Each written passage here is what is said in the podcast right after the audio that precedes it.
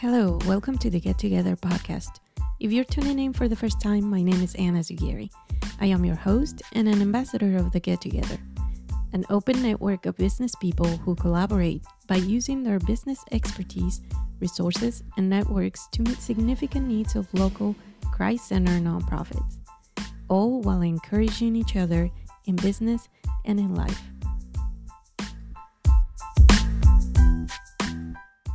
The Get Together podcast is an extension of the valuable contribution from our featured keynote speakers. The wealth of knowledge and expertise shared by our guests during our luncheons is truly exceptional, making it highly worthwhile to listen, share, and make notes.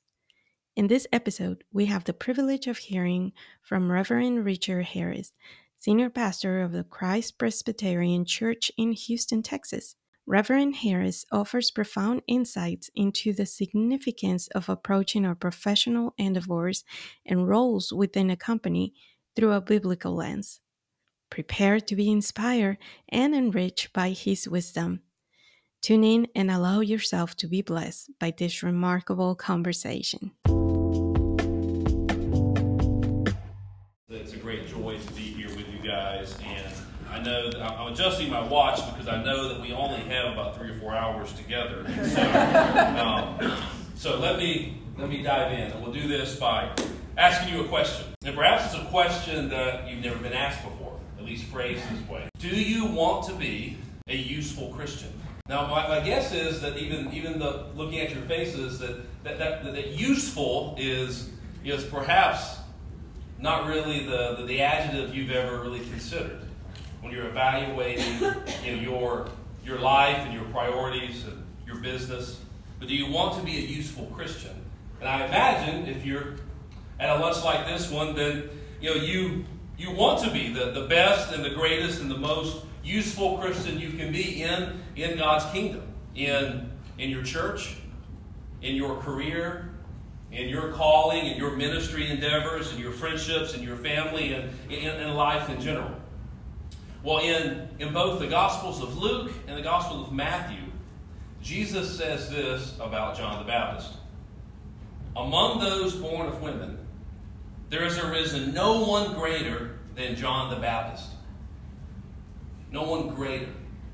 And so, so thinking about greatness, and I, am I'm adjusting it to, to usefulness for us in the kingdom for God's glory. I want us to look at a, a, passage in John 3, towards the end. It's John 3, verses 22 to 30. And uh, this passage lets us in on some of the secrets of, of John the Baptist's greatness. Okay, so let's we'll try to move through this quickly. So if you if you have a Bible or if you have your phone, it'll be helpful if you if you have it open to John 3. And I'll, I'll begin looking at verse 22. So in verse 22 we read, after this. So after this, is what happened earlier in John 3, which is Jesus' nighttime conversation with Nicodemus, mm-hmm. right? About you must be born again.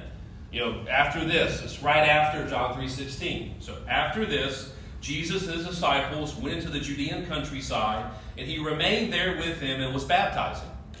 John also was baptizing at Aenon near Salim, because water was plentiful there, and people were coming and being baptized, for John had not yet been put, put in prison. So the, the setting is, is that Jesus and a group of his disciples were baptizing folks, and not too far away, John the Baptist and some of his disciples were baptizing folks. Then we read in verse 25 Now a discussion arose between some of John's disciples and a Jew over purification. Now, a discussion, the, the Greek text, the word translated discussion actually means something more like a debate or a controversy. Controversial discussion. Now, this debate or this discussion, it appears that it you know, was about the, the many different Jewish purification rites and rituals. Possible that this, this debate, this controversial debate, was about how John's baptism was similar and different from these purification rites. It's also possible that this discussion bled over into something along the lines of comparing and contrasting Jesus' baptism with John the Baptist's baptism. Because that's the context. Jesus over here doing this, John the Baptist over here. And perhaps even the, as we read further, perhaps even this debate was about who's his superior. So look at the next verse. Look at verse 26. And they, some of John's disciples, came to John and said to him, Rabbi, he who was with you, they're talking about Jesus, but notice they don't say his name. Mm-hmm. He who was with you across the Jordan, you know, that guy, to whom you bore witness, look, he is baptizing, and all are going to him. Okay, now think about this. This is John 3 and John 1, and, and the other Gospels, we're told that, you know, John the Baptist uh, had, had, had quite the ministry. I mean, he was drawing large crowds. You know, the gospel accounts tell us that multitudes of people went out to hear John the Baptist preach. Multitudes from Jerusalem, Judea, and the whole region of the Jordan. I mean, John the Baptist's ministry was, was a success. He was making an impact in the whole region. Okay, but look again at verse 26. And they came to John and said, Rabbi, he who was with you across the Jordan, to whom you bore witness, look, he is baptizing, and all are going to him. You know, the, the Greek text indicates that this language here is fairly emphatic. You know, that John's disciples are, are fired up in some ways. I mean, they're, you know, I mean, they, I mean, notice, I mean, they came to bring themselves to say Jesus' name. I mean, there's, you know, Rabbi, you know, that, that, that guy, you know, that, that guy who, who, you, who was with you across the Jordan, you know, that, that guy to whom you bore witness, you know, that guy who, who got his start because you told everyone, you know, pay attention to him, you know, with that whole, you know, behold the Lamb of God who came to take away the sins of the world spiel. Remember that guy? Look at what that guy's doing now. He's baptizing. And John, that's that's like your deal. I mean, you're you're the baptizer. That's what that's like your only thing. But everybody, it says all are going to him. Now, I can imagine these disciples are almost hyperventilating as they work themselves up and they're exaggerating about how everyone, how all are going over to Jesus. But, but don't we get the point? I mean, see, it's funny, but it's also incredibly believable, isn't it? I mean, isn't this what we do? I mean, don't we know what it feels like uh, to be gripped by envy and jealousy? You know, Pastor Kent Hughes says no matter who we are, no matter how much success we are having, sooner or later our lives, our ministries, our businesses, our careers will be eclipsed. The most successful, competent, or famous will one day be asked to take a lesser role, to step aside, to retire. And we all need to know how to react at such a time. Okay, now, how does John respond to his disciples? Everybody's going over to him to be baptized. How John responds tells us at least three insights into his greatness. Okay, I'm going to I'm going to word these in the form of questions for us to ask ourselves as we evaluate. Okay, number one, do I know it is all from God? Mm. All that I have, all my opportunities all of my successes my intelligence, my creativity, the open doors, my opportunities, even my work ethic. Do I know that it's all from God? Look, look at verse 27. John answered in response to everybody's going to Jesus. A person cannot receive even one thing unless it's given him from heaven. Mm. See, whenever we forget that a person cannot receive even one thing unless our sovereign God, who is in control of everything, gives it to us, then we can fall into the devastating trap. And it's a devastating trap of envy. See, you know, envy only asks one question. You know what that question is? What about me? Yeah. Hmm. What about me? You know, why why do they you know, have all the beauty and all the talent and all the opportunities, all the success, all the customers, all the market share, all the ministry success, all the people, all the wealth, all the power, all the, the world's love, all of these gifts, or at any rate, why do they have more of it than I do? You know, why not me? Now, Have you ever realized that no one envies all other people of all things? Okay, so we only envy certain people certain things. Okay, you know, whenever I read about, I'm a big football fan, but whenever I read about, you know, a, quarterback getting the, the, the most, you know, the, the latest, greatest, you know, outrageous contract, I'm never ever envious. I'm never tempted to be envious of that man and his money. Whenever I'm tempted to be envious, I tend to envy other senior pastors of churches that are about my size here in Houston. You see, envy is felt the strongest between near equals. That we tend to envy people whose situation seems to be only slightly better than ours. People like our competitors. People like our coworkers. People like our neighbors, our family members. People like our friends. And why? Because comparison fuels envy, and we compare ourselves the most with people who have just a little bit more than we do, who have just a little bit better than we do. But John did not envy Jesus. He wasn't in competition with Jesus. Well, why not? Again, verse 27 A person cannot receive even one thing unless it is given him from heaven. As I've heard it put, the best antidote to envy is the conviction of the sovereignty of God. Yeah.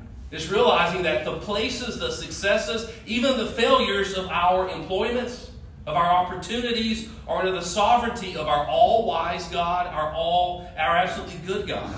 It's, in, it's incredibly comforting to know that what one has has been given or has not been given is traceable not only to our abilities, but even more to the providence of God.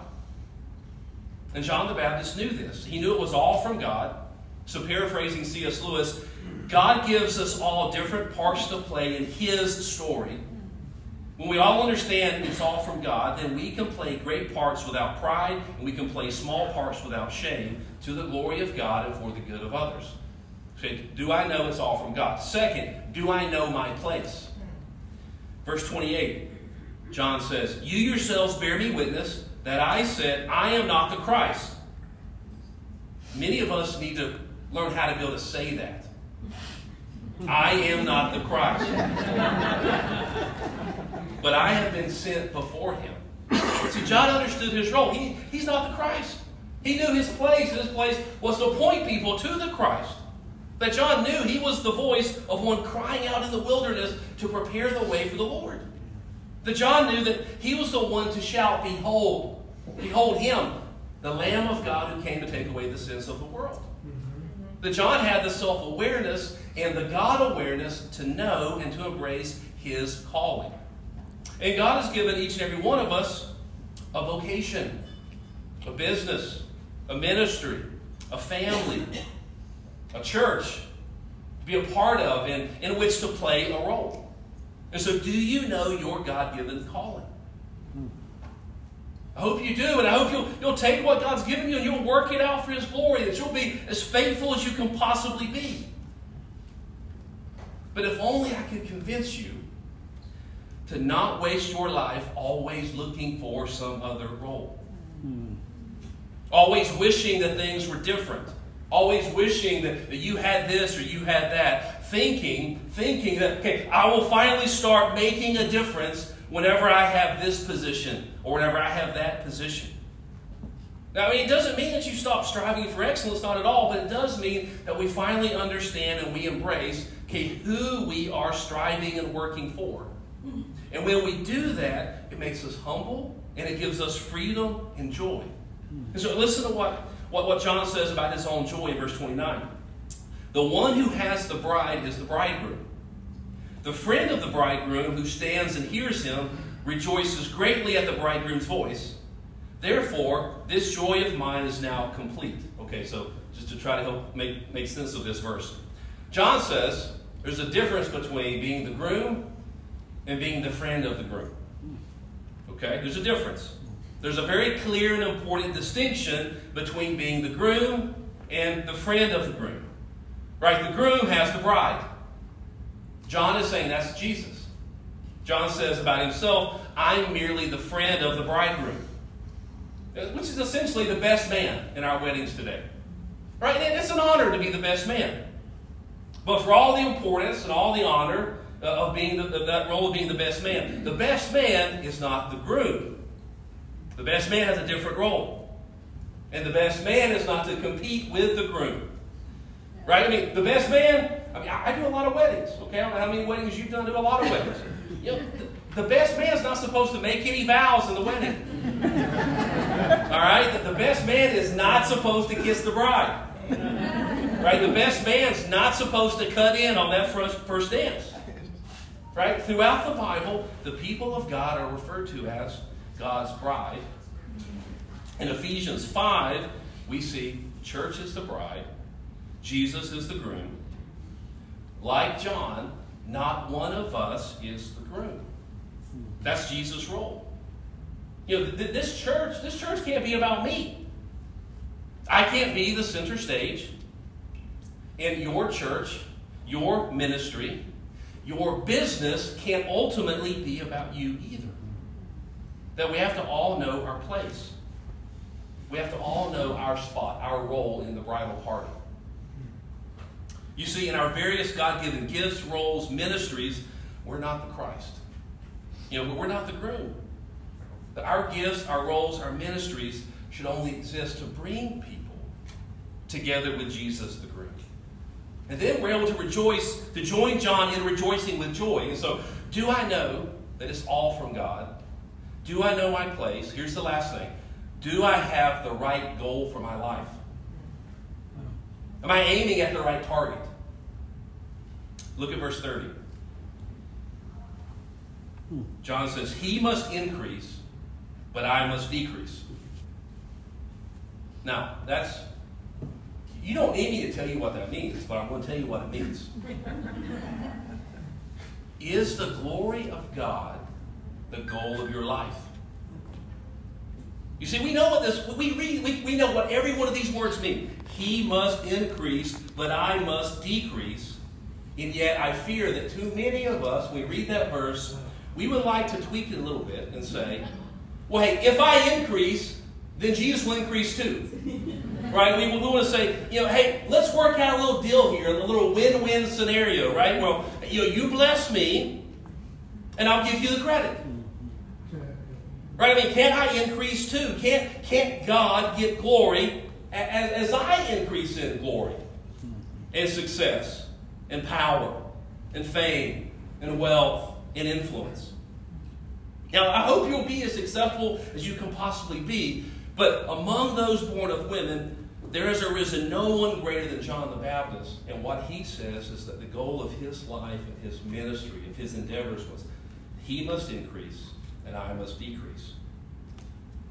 See, so, so what if instead of thinking yourself, thinking of yourself as someone who will be the next CEO, the next head of your organization, the next partner, the next senior whatever, or the person who will get their name in the paper, and praise God if all of that happens.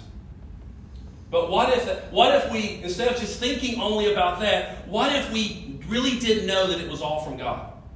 What if we really did know and remember who we are? And what if we really did make the goal of our life being that He must increase and I must decrease? I mean, what, what, what, how about being someone who's going to serve and almost disappear off the scene? Right? And the more success you have and the more influence you have, the higher profile your position becomes, you know, then the more intentional this effort in your life must be. And the more thoughtful, and the more nuanced, and the more deliberate it must be. I mean, so, so I don't know if you knew this or not, but during the time of the Great Awakening, which is probably one of the reasons why you know God orchestrated the Great Awakening happening at that time, but arguably the greatest American theologian, Jonathan Edwards, and arguably the greatest American preacher, evangelist, George Whitefield, lived at the same time. Okay? George Whitefield gathered crowds by the thousands, led, led, led tens of thousands of people to Christ. That that it said that in colonial times people would walk for days to hear him preach. That, that simply, that whenever he said the word Mesopotamia, the crowds just burst into tears, just weeping. Such a gifted orator. Here, here's what he said regarding his aim in life Let my name die everywhere. Let even my friends forget me. If by that means the cause of the blessed Jesus may be promoted. Right? He must increase, but I must decrease. Right? Whitefield wanted that, but you know, but what about you? What about us? I mean, there should be a, a sweet agony in a Christian's life as we desire to diminish as we are overcome by Jesus' greatness and glory. You know, and, and God may give you great success, and I hope that He does, but what will be the goal of your life? If it's going to be the right goal, then you're going to have to know that it's all from God. You're going to have to know who you are. And you're going to have to embrace what John the Baptist did in verse 30 that he must increase, I must decrease. One last quote, commenting on John 3, verse 30. John Calvin said, In the meantime, he, John the Baptist declares, he will most willingly endure to be reduced to nothing, provided that Christ occupy and fill the whole world with his rays. And this zeal of John, he says, all pastors of the church, but I'm going to add, all Christians, most especially Christian business people, ought to imitate by stooping with the head and shoulders to elevate Christ. Right? I mean, what a vision for our life. Right? Stooping with the head and shoulders to elevate Christ. In your business, in your church, in your family, in your neighborhood, in our city, in your calling. He must increase, I must decrease. Amen. Amen.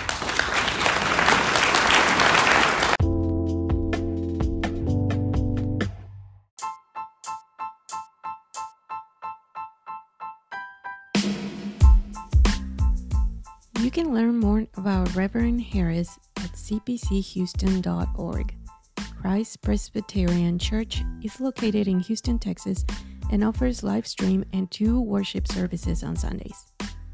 If you want to join us in person at the get together and experience what it's all about, you can send a message using the code TGT podcast to receive a link to register for the upcoming luncheon. Or you can visit thegettogether.org for more information. We would love to see you there. Thank you for listening, and until the next time.